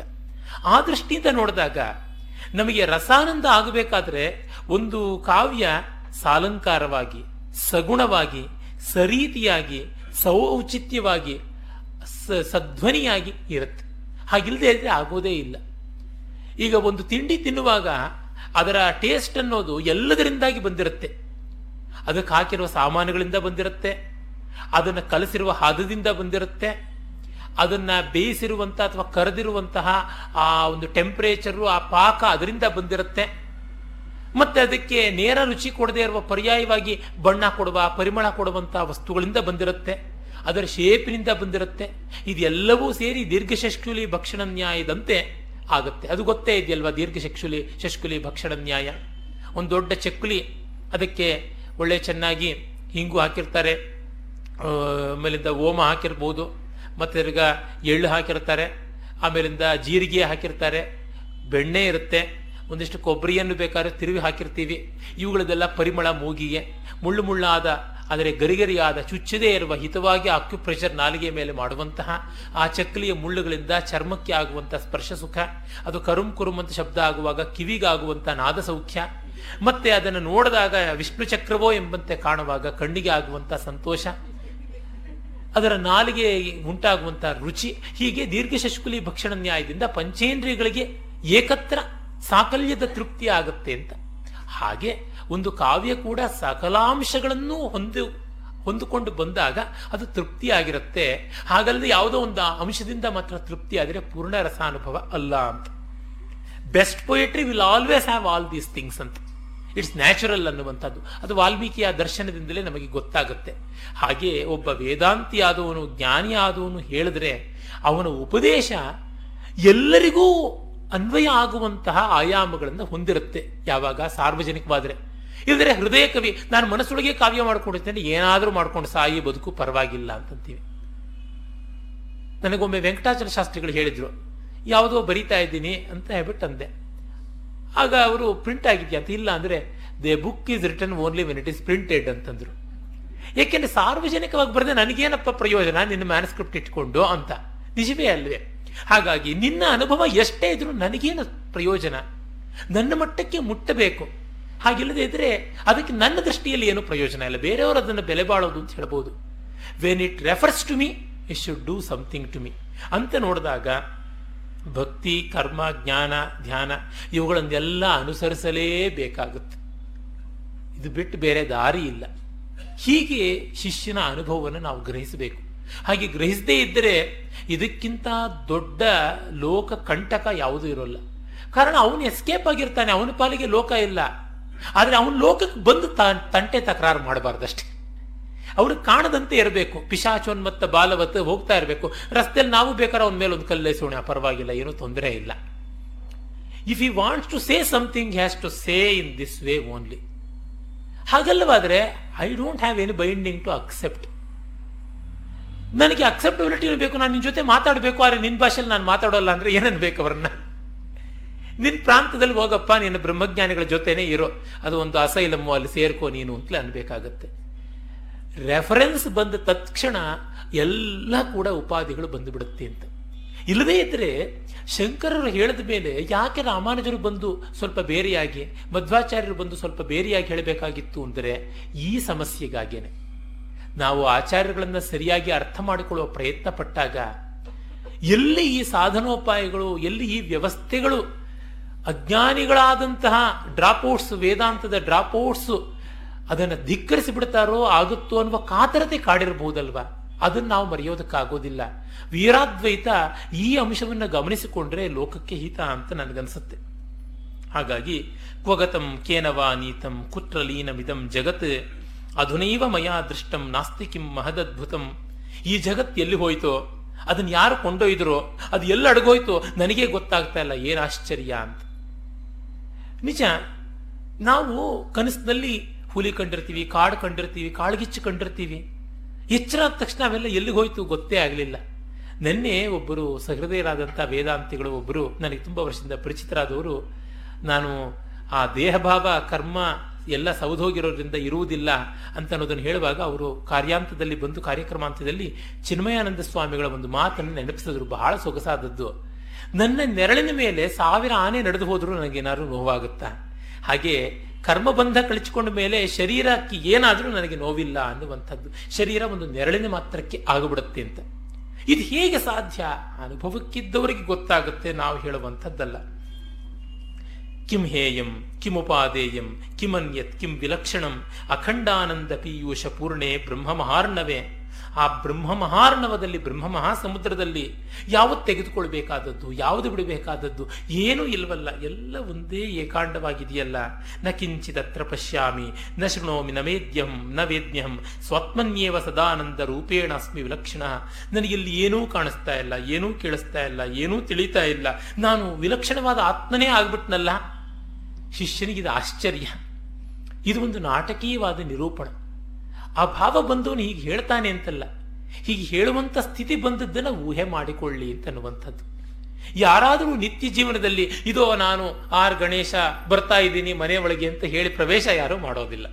ಅರೆ ನಾಟಕದಲ್ಲಿ ಒಂದು ಪಾತ್ರ ಬರುವಾಗ, ಅಯಮಸ್ಮಿ ಭೋಹೋ, ನಾನು ಬಂದಿದ್ದೀನಿ ಅಂತ ಯಕ್ಷಗಾನದಲ್ಲಿ, ಬಲ್ಲಿರೇನಯ್ಯ, ಬಡಿರೇ ಪರಾಕ್ರಮ ಕಂಠೀರವ ಕಂಠೀರವ, ಏನು, ಯಾವುದು ತಮ್ಮ ದೇಶ? ಅಂದ್ರೆ, that is how a character introduces. ಇಲ್ಲಿ ಲೋಕದಲ್ಲಿ ಇಲ್ಲ ಅಂತ ಹೇಳ್ಬಿಟ್ಟಂದ್ರೆ ಹಾಗಲ್ಲದೆ ಅರ್ಥವಾಗೋದಿಲ್ಲ. ಅದಕ್ಕಾಗಿ ಮಾಡಿರುವುದು. ಶಾಸ್ತ್ರದ ವೈಯರ್ಥ್ಯ ಫ್ಯುಟಿಲಿಟಿ ವ್ಯರ್ಥತೆ ಇರುವುದು ಯಾವುದರೊಳಗೆ ಅಂದರೆ, ಅದು ಕಾವ್ಯಾತ್ಮಕವಾದ ರೀತಿಯಲ್ಲಿ ಬಂದು ತನಗಿಂತ ಭಿನ್ನವಾದದ್ದು ಸತ್ಯ ಅಂತ ಅದರ ನಿಕಟವಾಗಿ ಬಂದು ತೋರಿಸುವುದೊಳಗೆ ರಾಕೆಟ್ ಲಾಂಚ್ ಮಾಡಬೇಕಾದ್ರೆ ಮೂರು ಪಾರ್ಟ್ಸ್ ಇರುತ್ತೆ ಅಂತ ನಾವು ಕೇಳಿದ್ದೀವಿ. ಮೊದಲನೇ ಭಾಗಕ್ಕೆ ಒಂದು, ಎರಡನೇ ಭಾಗಕ್ಕೆ ಒಂದು, ಮೂರನೇ ಭಾಗಕ್ಕೆ ಒಂದು ಕಳಿಸ್ಕೊಂಡು ಅಲ್ಲಿಗೆ ಬಂದು ನಿಲ್ಲುತ್ತೆ ಅಂತ. ಇವು ಭಾರ ಆಗಿದ್ದರಿಂದ ಇವು ಯಾತಕ್ಕೆ ತಗೊಂಡು ಹೋಗಬೇಕು ಅಂದ್ರೆ ಪ್ರಯಾಣದಲ್ಲಿ ಹೇಗೂ ಆಹಾರ ಖರ್ಚಾಗುವಂಥದ್ದು. ಒಂದೊಂದು ಹೊತ್ತಿಗೂ ಬಿಡ್ತೀವಿ ಅದನ್ನ, ತಿಂದು ಖಾಲಿ ಆಗುತ್ತೆ. ಅದಕ್ಕೆ ಯಾತಕ್ಕೆ ನಾವು ತಗೊಂಡು ಹೋಗ್ಬೇಕು ಅಂತಂದ್ರೆ, ಉಪವಾಸ ಸಾಯ್ತೀವಿ ಅಷ್ಟೇ ಈ ಡೆಡ್ ವೇಟ್ ಆಫ್ ಶಾಸ್ತ್ರ ಅನಿವಾರ್ಯ. ಶಾಸ್ತ್ರ ಅಂದ್ರೆ ಮೆಥಡಾಲಜಿ ಅನಿವಾರ್ಯವಾದದ್ದು. ಯಾರು ಅನಾರ್ಕಿಯನ್ನು ತರೋದಕ್ಕೆ ಹೋಗ್ತಾರೆ, ಅವರು ಕೇವಸಿಗೆ ಇನ್ನಷ್ಟು ಆ್ಯಡ್ ಮಾಡ್ತಾರೆ ಅಷ್ಟೇ, ಮತ್ತಿನ್ನೇನೂ ಆಗುವಂಥದ್ದಲ್ಲ. ಶಾಸ್ತ್ರ ಅನ್ನೋದು ಆ ದೃಷ್ಟಿಯಿಂದ ತುಂಬ ಬೆಲೆ ಬಾಳುವಂಥದ್ದು. ಯಾರು ಶಾಸ್ತ್ರವನ್ನು ನಿರಾಕರಿಸಬಹುದು? ಒಬ್ಬರೇ ಯಾರು ಅಂದರೆ ಅಜ್ಞಾನಿಗಳು. ಅಜ್ಞಾನಿಗಳು ಅವಿವೇಕಿಗಳು ಆದಂಥವ್ರು. ಅಜ್ಞಾನಿ ಆದವನಿಗೆ ಶಾಸ್ತ್ರ ಬೇಕು. ಅವಿವೇಕಿಗೆ ಬೇಡ. ಜ್ಞಾನಿ ಆದವನು ಶಾಸ್ತ್ರವನ್ನು ನಿರಾಕರಿಸೋಲ್ಲ. ನೋಡಪ್ಪ ನನಗೆ ಅದು ಬಾಧೆ ಮಾಡ್ತಾ ಇಲ್ಲ ಅಂತ ಹೇಳ್ತಾನೆ ಹೊರತು, ಬೇರೆಯವರಿಗೆಲ್ಲ ಬಾಧೆ ಮಾಡ್ತಾ ಇಲ್ಲ, ಅದಕ್ಕೋಸ್ಕರ ಬೇರೆಯವ್ರಿಗೂ ಬೇಡ ಅಂತ ಅನ್ನೋದನ್ನು ಹೇಳೋದಿಲ್ಲ. ಬಾಲಬೋಧೆ ಯಾರಿಗೆ ಬೇಕು? ಅವ್ರಿಗೆ ಬೇಕು. ಆದರೆ ಮಿಕ್ಕವರೆಲ್ಲ ಬಾಲಬೋಧೆಯನ್ನು ನಿಷ್- ನಿಷೇಧ ಮಾಡೋದಕ್ಕೆ ಸಾಧ್ಯ ಇಲ್ಲವಲ್ಲ ಈ ದೃಷ್ಟಿಯಿಂದ ವ್ಯವಸ್ಥೆಯನ್ನು ಗೌರವಿಸಲೇಬೇಕು ಅಂತ ಬರುತ್ತೆ. ಅದರಿಂದಾಗಿಯೇ ಹಿರಿಯಣ್ಣನವರು ಬಹಳ ಚೆನ್ನಾಗಿ ಒಂದು ಕಡೆ ಹೇಳ್ತಾರೆ, ಆ ಭಾವವನ್ನೇ ತೆಗೆದುಕೊಂಡು ಈಚೆಗೆ ಒಂದು ಸಂದರ್ಶನದಲ್ಲಿ ಎಸ್ ಎಲ್ ಭೈರಪ್ಪನವರು ಹೇಳಿದರು, ಮಿಸ್ಟಿಕ್ಸ್ ಅಂತ ಯಾರಾಗಿರ್ತಾರೆ, ಅವರ ಮೊರಾಲಿಟಿಯ ಕ್ವಾಲಿಟಿ ಕೂಡ ತುಂಬಾ ದೊಡ್ಡದಾಗಿರುತ್ತೆ ಅಂತ ಅನ್ನುವಂಥ ಮಾತು. ಅವ್ರು ಹುಚ್ಚುಚ್ಚಾಗಿ ಆಡಬಹುದು ಮಿಸ್ಟಿಸಮ್ ಅಂತ ಯಾವುದಿದೆ, ಈ ಆನುಭಾವಿಕವಾದಂತಹದ್ದು ಅಂತ ಆದರೂ, ಅದು ಮಿಕ್ಕ ಹುಚ್ಚರ ತರಹ ಇರೋದಿಲ್ಲ. ಅವರಲ್ಲಿ ತುಂಬಾ ಲೋಕದ ಮರ್ಯಾದೆ ಅಂತ ಯಾವುದಿದೆ? ನೀತಿ, ಮೌಲ್ಯ ಅಂತ ಅದರ ಬಗ್ಗೆ ಒಳ್ಳೆಯ ಗಮನ ಇರುತ್ತೆ ಅಂತ. ಕೆಲವೊಮ್ಮೆ ಅವರು ಅತ್ಯಾಶ್ರಮಿಗಳಾಗಿರ್ತಾರೆ, ಆದರೆ ಅನಾಶ್ರಮಿಗಳಾಗಿರೋಲ್ಲ, ಆ ಮಾತು ಬರುತ್ತೆ. ಈ ವ್ಯತ್ಯಾಸವನ್ನು ಗಮನಿಸಬೇಕು. ಇಲ್ಲದೇ ಇದ್ದರೆ ಎಲ್ಲರೂ ಹಾಳಾಗುವಂಥ ಸ್ಥಿತಿಗೆ ಬರುತ್ತೆ. ಧನ್ಯೋಹಂ, ಕೃತಕೃತ್ಯೋಹಂ, ವಿಮುಕ್ತೋಹಂ ಭವಗ್ರಹಾತ್, ನಿತ್ಯಾನಂದ ಸ್ವರೂಪೋಹಂ, ಪೂರ್ಣೋಹಂ ತದನು ತ್ವದನುಗ್ರಹಾತ್ ಗುರುಗಳಿಗೆ ಹೇಳ್ತಾನೆ, ನಾನು ಧನ್ಯನಾಗಿದ್ದೀನಿ, ಕೃತಕೃತ್ಯನಾಗಿದ್ದೀನಿ, ಶ್ರೋತವ್ಯಸ್ಯ, ಶ್ರುತಸ್ಯ ಚ. ಕೇಳಬೇಕಾದದ್ದು, ಕೇಳುವುದು ಎಲ್ಲ ಮುಗೀತು. ನಾನು ನಿಮ್ಮ ಅನುಗ್ರಹದಿಂದ ಈ ಭವಗ್ರಹವನ್ನು ಬಿಟ್ಟಿದ್ದೀನಿ, ಈಗ ಆನಂದ ಸ್ವರೂಪನಾಗಿದ್ದೀನಿ ಅಂತ ಹೇಳ್ಬಿಟ್ಟಂತಾನೆ. ಈ ಎಲ್ಲ ಮಾತುಗಳು ರಾಮಸ್ವಾಮಿ ಹೇಳಿದಂತೆ ನಾಣ್ಣುಡಿಗಳಂತೆ ಬಂದಿವೆ. ಭಗವದ್ಗೀತಾ ಭಾಷ್ಯದಲ್ಲಿ ಒಂದು ಕಡೆ ಆಚಾರ್ಯರು ಇದರ ಉತ್ತರಾರ್ಧವನ್ನೇ, ಪೂರ್ವಾರ್ಧವನ್ನೇ ಕೋಟ್ ಮಾಡ್ತಾರೆ. ಈ ಥರದ್ದೆಲ್ಲ ಕಾಣುವಂಥದ್ದೇನೆ. ಅಷ್ಟು ಮಟ್ಟಿಗೆ ಅದು ಲೋಕ ಲೋಕದಲ್ಲಿ ಪ್ರತಿ, ಪ್ರಸಿದ್ಧವಾಗಿದೆ. ಮತ್ತೆ ಮುಂದೆ ಹೇಳ್ತಾನೆ, ನಾರಾಯಣೋಹಂ ನರಕಾಂತಕೋಹಂ ಪುರಾಂತಕೋಹಂ ಪುರುಷೋಹಂ ಈಶಃ ಅಖಂಡ ಬೋಧೋಹಂ ಅಶೇಷ ಸಾಕ್- ಸಾಕ್ಷಿ ನಿರೀಶ್ವರೋಹಂ ನಿರಹಂಚ ನಿರ್ಮಮಃ. ನಾನು ನಾರಾಯಣನಾಗಿದ್ದೀನಿ, ನಾನು ನರಕಾಸುರಾಂತಕನಾಗಿದ್ದೀನಿ, ನಾನು ಶಿವನಾಗಿದ್ದೀನಿ, ನಾನು ಪುರುಷನಾಗಿದ್ದೀನಿ, ಈಶ್ವರನಾಗಿದ್ದೀನಿ ಅಖಂಡ ಬೋಧನಾದ ಅಶೇಷ ಸಾಕ್ಷಿಯಾಗಿದ್ದೀನಿ ಅಂತ. ಒಬ್ಬ ಹೇಳಿಕೊಳ್ಬೇಕಾ ಹೀಗೆ? ಮತ್ತೆ ಅದೇ ಪ್ರಶ್ನೆ. ಶಾಸ್ತ್ರಪೂರ್ಣಗಾಗಿ ಇರುವುದು. ಹೇಳ್ಕೊಳ್ಬೇಕು, ಹೇಳ್ಕೊಳ್ಬಾರದು ಅಂತ ಏನೂ ಇಲ್ಲ. ಪೂತಿನ ಅವರ ಅಹಲ್ಯೆಯಲ್ಲಿ, ಅಹಲ್ಯ ಗೀತರೂಪಕದಲ್ಲಿ ಎದೆಗೆ ಬರುತ್ತಲಿದೆ ಜಗದ ಮುದ, ಕುಣಿದಲ್ಲದೆ ನಾ ತಾಳೆ ನಿದ ಅಂತ ಹೇಳ್ತಾಳೆ. ಅಹಲ್ಯ ಏನು ಎಗರಿಗಿರಿ ಕುಣಿಬೇಕಾಗಿತ್ತ ಅಂದರೆ, ಹಾಗೆ ಕುಣಿಯದೇ ನಮಗೆ ಆ ರಸ ಸ್ವರೂಪ ಹೃದಯದಲ್ಲಿ ಸಿದ್ಧಿ ಆಗೋದಿಲ್ಲ ಅದಕ್ಕೇನೋ ಮಾಡಬೇಕು, ಏನೋ ತೋರಿಸಬೇಕು. ಭಾಸನ ದೂತವಾಕ್ಯ ನಾಟಕದಲ್ಲಿ ಸುದರ್ಶನ ಚಕ್ರ ಬರುತ್ತೆ. ಕೃಷ್ಣ ಕರೀತಾನೆ ವಿಶ್ವರೂಪ ದರ್ಶನ ತೋರಿಸುವಾಗ ಕಿಂ ಮೇರು ಮಂದರ ಕುಲಂ ಪರಿವರ್ತಯಾಮಿ ನಕ್ಷತ್ರ ವಂಶಮಖಿಲಂ ಭವಿಪಾತಯಾಮಿ ಅಂತೆಲ್ಲ ಕೇಳ್ತಾನೆ. ಏನು ಮೇರು ಪರ್ವತವನ್ನೆಲ್ಲ ಪುಡಿ ಪುಡಿ ಮಾಡಬೇಕಾ? ಬದಲಾಯಿಸಬೇಕಾ? ಅಥವಾ ನಕ್ಷತ್ರ ಮಂಡಲವನ್ನೆಲ್ಲ ಭೂಮಿಗಿಳಿಸಬೇಕಾ? ಸಮುದ್ರವನ್ನೆಲ್ಲ ಬತ್ತಿಸ್ಬೇಕಾ? ಏನು ಮಾಡ್ಬೇಕು ಹೇಳು ಅಂತ. ಸುಮ್ಮನೆ ಬಂದು ಏನು ಸಾರ್ ಅಂತ ಕೇಳಿದ್ರೆ ಸಾಕು. ಯಾತಕ್ಕಿದೆಲ್ಲ ನೀನೇ ಆಲ್ಟರ್ನೇಟಿವ್ಸ್ ಕೊಡೋದು ಅಂತ ಕೃಷ್ಣ ಬೈದ್ರೆ? ಸುದರ್ಶನನ ಶಕ್ತಿ ಕೃಷ್ಣನಿಗೆ ಗೊತ್ತು, ನಮಗ್ ಗೊತ್ತಾಗೋದು ಹೇಗೆ? ಅದಕ್ಕೆ ಬೇಕಾಗುತ್ತೆ ಹಾಗೆ ಆ ಜ್ಞಾನಿಯಾದ ಶಿಷ್ಯನ ಆನಂದ ಏನು ಅಂತ ತೋರಿಸೋದಕ್ಕೆ ಇದು ಅನಿವಾರ್ಯ ವ್ಯವಹಾರದ ಮಾತಿನಲ್ಲಿ. ಈ ಅಂಶ ಅಂಬ್ರಣಿ ಸೂಕ್ತ ಅಥವಾ ವಾಗಂಬ್ರಣಿ ಸೂಕ್ತ ಅಂತ ಋಗ್ವೇದದಲ್ಲಿ ಯಾವುದು ಪ್ರಸಿದ್ಧವಾಗಿದೆ ಅಲ್ಲಿ ಬರುತ್ತೆ. ಅಹಂ ರುದ್ರೇಭಿರ್ವಸು ಬಿಶ್ಚರಾಮ್ಯಹಂ ಅಹಮಾದಿತ್ಯೈರುತ ವಿಶ್ವದೇವೈ ದೇವೈಹಿ ಅಂತೆಲ್ಲ. ನಾನು ರುದ್ರದೇ, ರುದ್ರ, ವಸು ಇವರೆಲ್ಲರ ಜೊತೆಗೆ ಓಡಾಡ್ತಾ ಇದ್ದೀನಿ ಅಂತ ಹೇಳ್ಬಿಟ್ಟಿರುವೆ ಅಹಂ ರಾಷ್ಟ್ರೀ ಸಂಗಮನಿ ವಸೂನಾಂ ಚಿಕೀತುಷಿ ಪ್ರಥಮ ಯಜ್ಞಿಯಾನಾಂ. ತಾಂ ಮಹಾದೇವ ವ್ಯವಧು ಪುರುತ್ರ ಭೂರಿಸ್ತಾ ತಾಂ. ಭೂರಿರ್ಯಾವೇಶಯಂತೀಂ ಅಂತ. ನಾನು ರಾಷ್ಟ್ರಕ್ಕೆ ಸಂಗಮವಾಗಿದ್ದೀನಿ. ನಾನು ರಾಷ್ಟ್ರ ಸಂಗಮ ಶಕ್ತಿಯಾಗಿ ಸೌಭಾಗ್ಯಗಳನ್ನು ಕೊಡುವಂಥವಳಾಗಿದ್ದೀನಿ. ಎಲ್ಲವೂ ನಾನೇ ಆಗಿದ್ದೀನಿ. ಅಹಮೇವ ಸ್ವಯಮಿದಂ ವದಾಮಿ ಜುಷ್ಟಂ ದೇವೇಭಿರುತ ಮಾನುಷೇಭಿ. ನಾನು ದೇವತೆ, ಮನುಷ್ಯರು ಎಲ್ಲರ ಜೊತೆಗೂ ಸೇರಿದ್ದೀನಿ. ನಾನು ಎಲ್ಲ ಆಗಿದ್ದೀನಿ. ಪ್ರತಿಯೊಂದು ನಾನೇ. ಅಹಂ ರುದ್ರಾಯ ಧನುರಾದದೋ ಆತನೋಮಿ. ನಾನು ರುದ್ರನಿಗೆ ಧನುಸ್ಸನ್ನು ಕೊಟ್ಟವಳು ನಾನು. ಹೀಗೆಲ್ಲ ಬರುವಂಥ ಮಾತು ಬರುತ್ತೆ.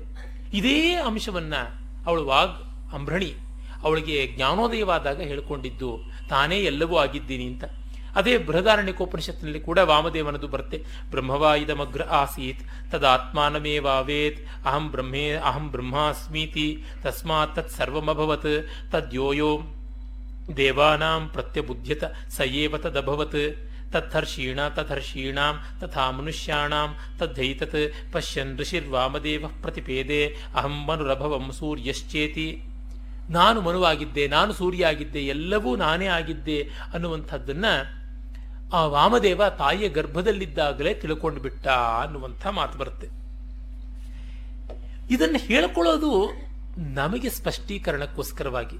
ಶಂಕರರು ಅದರಿಂದಲೇ ಹೇಳ್ತಾರೆ, ಈ ಮಿಥ್ಯಾಭೂತವಾದ ಮನಸ್ಸು, ಮಿಥ್ಯಾಭೂತವಾದ ಶಾಸ್ತ್ರ ನಮಗೆ ಸತ್ಯವಾದಂತಹ ಜ್ಞಾನವನ್ನು ಹೇಗೆ ಕೊಡುತ್ತೆ ಅಂತಂದರೆ ಲೋಕದ ನಿದರ್ಶನವನ್ನೊಂದನ್ನೇ ಅಲ್ಲಿ ಕೊಡಬೇಕು. ಸುಳ್ಳಾಗಿರುವಂತಹ ಲಿಪಿ ಸತ್ಯವಾದಂತಹ ಅರ್ಥಬೋಧೆ ಮಾಡ್ತಾ ಇದೆಯಲ್ಲ? ನನಗೆ ತಲೆನೋವು ಬಂದಿದೆ ಅಂತ ನಾನು ಬರೆದ್ರೆ ನನಗೆ ತಲೆನೋವು ಬಂದಿರುವ ನಿಜವಾದ ಸತ್ಯವನ್ನು ಬೇರೆಯವನೊಬ್ಬ ಓದ್ಕೊಂಡು ತಿಳ್ಕೊಳ್ತಾನಲ್ಲ? ನನಗೆ ತಲೆನೋವು ಬಂದಿದೆ ಅಂತ ಬಾಯಿಂದ ಹೇಳಿದ್ರೆ ಹಾಗೇನೆ ತಿಳ್ಕೊಳ್ತಾನಲ್ಲ? ಅದರಿಂದ ಶಾಸ್ತ್ರವಾಗಲಿ ಅಥವಾ ಈ ವ್ಯವಹಾರದ ಲೋಕ ಅದರೊಳಗೆ ಬರುವ ಮನಸ್ಸಾಗಲಿ, ಮಿಥ್ಯೆಯಾಗಲಿ ಅದರ ಮೂಲಕವೇ ಸತ್ಯವನ್ನು ಕಾಣೋದಕ್ಕೆ ಸಾಧ್ಯ ಅಂತ ತೋರ್ಪಡಿಸ್ತಾರೆ. ಖಂಡಿತ ಸಾಧ್ಯ ಇದೆ. ಈಗ ಗಜ್ಜುಗಗಳನ್ನು ಇಟ್ಟುಕೊಂಡು ಸೇಬುಗಳ ಲೆಕ್ಕ ಮಾಡಿದ್ರೆ ಲೆಕ್ಕ ತಪ್ಪಾಗುತ್ತ? ನೋಡಪ್ಪ, ಹತ್ತು ಸೇಬಿದೆ ಅಂತ ಹೇಳ್ಬಿಟ್ಟು ಹತ್ತು ಕಲ್ಲನ್ನು ಇಟ್ಟರೆ ಅಥವಾ ಹತ್ತು ಗೆರೆನ್ ಬರೆದ್ರೆ ಅದು ಸೇಬೇನು ಕೊಳತು ಹೋಗುತ್ತಾ? ಇಲ್ಲ. ಕಾರಣ ಅದರ ಅಂಡರ್ಗ್ರೌಂಡ್ ಲಾಜಿಕ್ ಇದೆಯಲ್ಲ, ಅದರ ಒಳಗಿರುವಂತಹ ಲಾಜಿಕ್ ಅದು ಒಂದೇ ಆಗಿರುವಂಥದ್ದು. ಅದು ಬಿಟ್ಟು ಬೇರೆ ಯಾವುದೂ ಅಲ್ಲ ಅಂತ ಬಿಟ್ಟು ಹಾಗಾಗಿ ಈ ಭಾವವನ್ನೆಲ್ಲ ಅವನು ಹೇಳ್ಕೊಂಡಿದ್ದನ್ನು ಈ ಥರ ನಾವು ಅಂದುಕೊಳ್ಬೇಕು. ಇಲ್ಲದರೆ ಮತ್ತೆ ಇದೇನು ಹೀಗೆ ಹೇಳಿಕೊಂಡಾಗ ವಿಕಲ್ಪ ಬಂತಲ್ಲ ಅಂತ. ವಿಕಲ್ಪ ಬಂದಿದೆ ಅಂತ ಅಂದುಕೊಂಡು ಹೇಳಿಕೊಂಡಾಗ ಏನೂ ತೊಂದರೆ ಇಲ್ಲ. ನನಗೆ ರೋಗ ಇಲ್ಲದೆ ಇದ್ದಾಗಲೂ ನಾನು ರೋಗಿ ಹಾಗೆ ನಟನೆ ಮಾಡಿದ್ರೆ ನನಗೆ ರೋಗ ಇದೆ ಅಂತಲ ಅರ್ಥ. ಇಲ್ಲ, ನಾವು ನಟನಾಗಿ ವಹಿಸುವಂಥ ಪಾತ್ರಗಳನ್ನು ನೋಡಿದಾಗ ಗೊತ್ತಾಗುತ್ತಲ್ಲ ಆ ರೀತಿಯಲ್ಲಿ. ಸ್ಥೂಲಾದಿಭಾವ ಮೈಕಲ್ಪಿತ ಭ್ರಮ ದಾರೋಪಿ ಕಲ್ ಭ್ರಮಾದ ತು ಸ್ಫುರಣೇನ ಲೋಕೈ ಕಾಲೇ ಯಥಾ ಕಲ್ಪಿತ ವತ್ಸರಾಯ ನರ್ತ್ವಾದಯೋ ನಿಷ್ಕಲ ನಿರ್ವಿಕಲ್ಪೆ. ಇನ್ನ ಕಾಲಭಾವದಿಂದ ಋತು, ದಿವಸ, ವರ್ಷ ಆಯನ ಇವ್ಯಾವುವೂ ಇಲ್ಲ. ದೇಶದ ದೃಷ್ಟಿಯಿಂದಲೂ ಹಾಗೆ. ಯಾವುದೂ ಇಲ್ಲವಾದಂತೆ ಕಾಲ ದೇಶಗಳ ಬಾಧೆ ನನ್ನ ಪಾಲಿಗೆ ಉಳಿದಿಲ್ಲ. ನಮೇ ದೇಹೇನ ಸಂಬಂಧೋ ಮೇಘೇನೈವ ವಿಹಾಯಸಃ. ಸಹ ಕುತೋ ಮೇ ತದ್ಧರ್ಮ ಜಾಗ್ರತ್ ಸ್ವಪ್ನ ಸುಷುಪ್ತಯ. ದೇಹದ ಜೊತೆಗೆ ನನಗೆ ಸಂಬಂಧ ಇಲ್ಲ ಅಂದಾಗ ಮೋಡಕ್ಕೆ ಆಕಾಶದ ಜೊತೆ ಏನು ಸಂಬಂಧ ಇದೆ? ಆಕಾಶದಲ್ಲಿ ನಾವು ತೇಲಾಡ್ಕೊಂಡಿವೆ ಅಷ್ಟೇ. ಹಾಗಾಗಿ ಈ ಸಾಕ್ಷಿಯ ಮುಂದೆ ಅವಸ್ಥೆಗಳು ಬಂದು ಹೋಗ್ತಾ ಇರುತ್ತವೆ. ಆ ಸಾಕ್ಷಿಗೇನು ಅದರಿಂದ ಡಿಸ್ಟರ್ಬೆನ್ಸ್ ಇಲ್ಲ ಅನ್ನುವಂಥ ಮಾತು. ನಟನಾದವನು ಎಷ್ಟು ವೇಷಗಳನ್ನು ತೊಟ್ಟರು ಅವನ ವ್ಯಕ್ತಿತ್ವಕ್ಕೆ ಯಾವ ಭಂಗವೂ ಬಂದಿಲ್ಲವಲ್ಲ. ಅದೇ ರೀತಿ ತೆರೆಯ ಮೇಲೆ ಎಷ್ಟು ಚಿತ್ರಗಳು ಬಂದರೂ ತೆರೆಗೆ ಯಾವ ಬಣ್ಣವೂ ಅಂಟಿಕೊಳ್ಳೋದಿಲ್ಲವಲ್ಲ. ಆ ರೀತಿಯಲ್ಲಿ ಅನ್ನುವುದನ್ನು ನಾವಿಲ್ಲಿ ಗಮನಿಸಬೇಕು. ಜಲೇ ವಾಪಿ ಸ್ಥಳೇ ವಾಪಿ, ಲುಠತ್ವೇಷ ಜಡಾತ್ಮಕ, ನಾಹಂ ವಿಲಿಪ್ಯೆ ತದ್ಧರ್ಮೈ ಘಟಧರ್ಮೈರ್ ನಭೋಯತ ನಾನು ನನ್ನ ದೇಹ ನೀರಲ್ಲಿದ್ರೂ ನೆಲದಲ್ಲಿದ್ರೂ ಗಡಿಗೆಗೆ ಒಳಗಿರುವಂತಹ ಖಾಲಿಯಾದ ಆಕಾಶಕ್ಕೆ ಗಡಿಗೆ ಹೇಗೆ ಅಂಟುಕೊಂಡಿಲ್ವೋ ಹಾಗೆ ನನಗೆ ಯಾವುದೂ ಇಲ್ಲ ಅಂತ ಹೇಳ್ಬಿಟ್ಟು.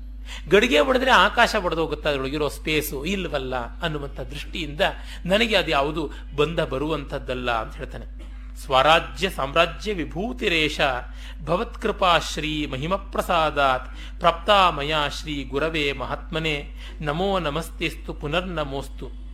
ಈ ಸ್ವರಾಜ್ಯ ಸಾಮ್ರಾಜ್ಯವನ್ನ ಸೌಭಾಗ್ಯ ಇದನ್ನು ನನಗೆ ನಿಮ್ಮ ಮಹಿಮೆಯಿಂದ ದಕ್ಕಿಸಿಕೊಳ್ಳಕ್ಕೆ ಆಯಿತು. ಹಾಗಾಗಿ ನಿಮಗೆ ನಮಸ್ಕಾರ ಅಂತ. ಗುರುವಾದವನು ಎಲ್ಲಿ ಇರ್ತಾನೆ ಈ ಸಾರ ಸ್ಥಿತಿಯಲ್ಲಿ? ಗುರುವು ಶಿಷ್ಯನೇ ಆಗಿರ್ತಾನೆ. ಆದರೆ ನಮ್ಮ ಸ್ಪಷ್ಟತೆಗಾಗಿ ಅಂಥ ಪ್ರಖರವಾದ ಅಜಾತಿವಾದವನ್ನು ಬೋಧಿಸುವಂತಹ ಗ್ರಂಥ ಮಾಂಡುಕ್ಯ ಕಾರಿಕದ ಕಟ್ಟಕಡೆಯಲ್ಲಿ ನೂರನೇ ಶ್ಲೋಕ.